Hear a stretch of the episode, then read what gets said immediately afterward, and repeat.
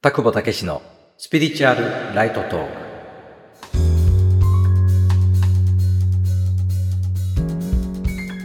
田久保武史です。このラジオは真理ど真ん中のスピリチュアル情報を日常に生かすヒントとしてお届けしています。今回は愛と執着の識別というテーマでいただいたご質問をもとにお話します。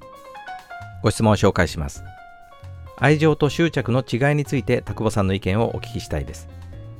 自分はよく愛情と執着の違いが分からず愛情を注ぐことに躊躇しています。また子供に何かを提案したり自分の意見を言う時になるとこれは自分のエゴなのか本当に子供のことを思って言おうとしているのかとためらうことが増えてしまいました。自分の中では愛情のつもりでも相手にとっては単なる押し付けになってしまい結果極端な例としてはトラウマになってしまったりするのでは？と少し怯えてしまっています。きっと正解はないんだろうなと思いつつも愛情と執着の理解が中途半端な状態が一番良くないと思うようになりました。ぜひ田久保さんのご意見をお願いいたします。というご質問をいただきました。このご質問はおそらくご自身の子育てお子さんに対して接するときにそれは自分の愛から来ているのかそれとも執着から来ているのかということに迷っているというところだと思います。そしてご質問の中にもあった正解はないんだろうなということでしたけどもまさにマニュアル的にこれが愛でありこれが執着だっていうふうにわかるわけではなくて一人一人その時の状態から少しずつ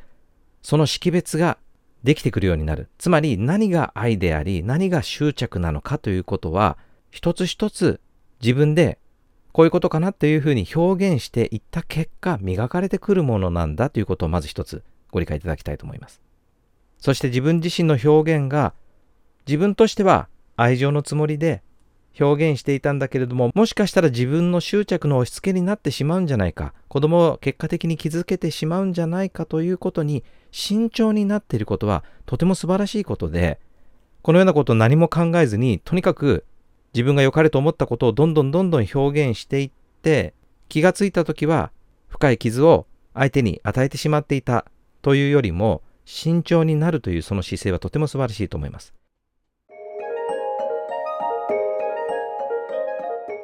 しかし同時にこの慎重になるという時に迷いの気持ちこれは愛なんだろうかそれとも執着なんだろうかどうなんだろうかというその迷った状態での一つ一つの行動というものは必ずしもいい影響を相手にも当然自分自身にも与えないわけですね。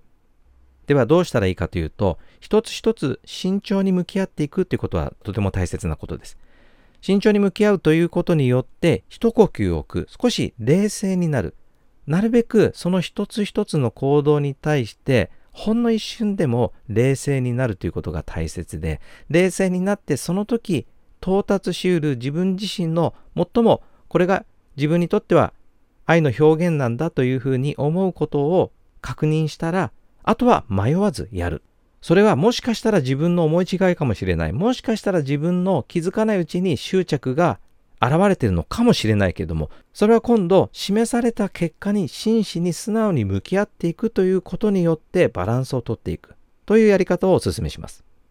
つまり、初めからこれが愛で、これは実は執着なんだということはわからないのが当然で、やりながらそのプロセスの中でその感性が磨かれてくる。識別心が深まってくるわけです。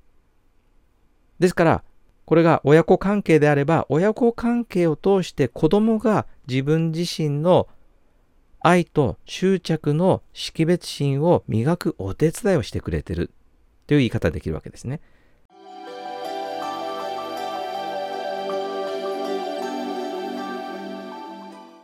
当然最初は失敗することもあるかもしれない。しかし今度は愛情を注いだ相手、つまり子供の様々な状態、心の状態、体の状態、その一つ一つの受け止めた結果というものには注意を払って、もしかしたら自分の押し付けになっていたんじゃないか、執着になっていたんじゃないかという何か兆しを見たら、そこには繊細に注意深く向き合って、その受け止め方そのものを変えるというよりも、自分の表現の仕方や、また自分の中では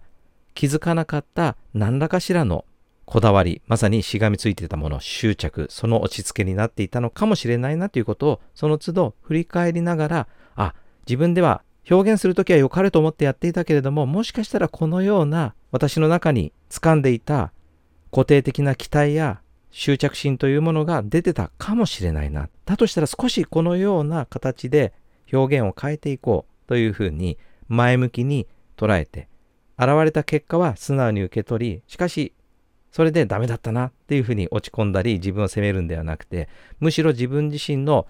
愛の表現、その識別というものを磨くチャンスを与える、その役割を子供も協力して演じてくれたんだと、そのような捉え方をして前向きに改善していく。そのプロセスの中で磨かれていく。だから常に迷って躊躇していると、その磨くプロセスというものが非常に遅くなってしまう。ある程度慎重に一呼吸置いて冷静にその時自分自身が最も良いと思う表現を見出したらあとは迷わずやって出てきた結果には真摯に向き合っていくこの繰り返しをしていくことによってこのご質問にあった愛情と執着その違いをご自身で見出すことができるようになる。当然より磨かれた愛情を注いだお子さんも大いなる愛というものを浴びてそしてそれと同じより本質の愛が自分の中にもあるということにまた目覚めていって自らもまたその愛を表現できるようになってくるという好循環に入っていきますのでその貴重なプロセスの中にあるんだということを意識して少しずつ焦らずに向き合っていただければと思います。今日のお話は以上です。参考になりましたらいいねやコメントでお伝えください。またチャンネルのフォローもお願いします。このラジオではスピリチュアル精神世界ジャンルの疑問質問なども随時受け付けております。私が目に見えない世界の法則その仕組み霊的真理の理解を深めた自分探しの旅そこから見出した普遍意識を悟る方法はブログ記事や無料のメールセミナーで公開していますのでご興味がありましたら概要欄からチェックしてご登録ください。それでは次回の放送をお楽しみに。ありがとうございました。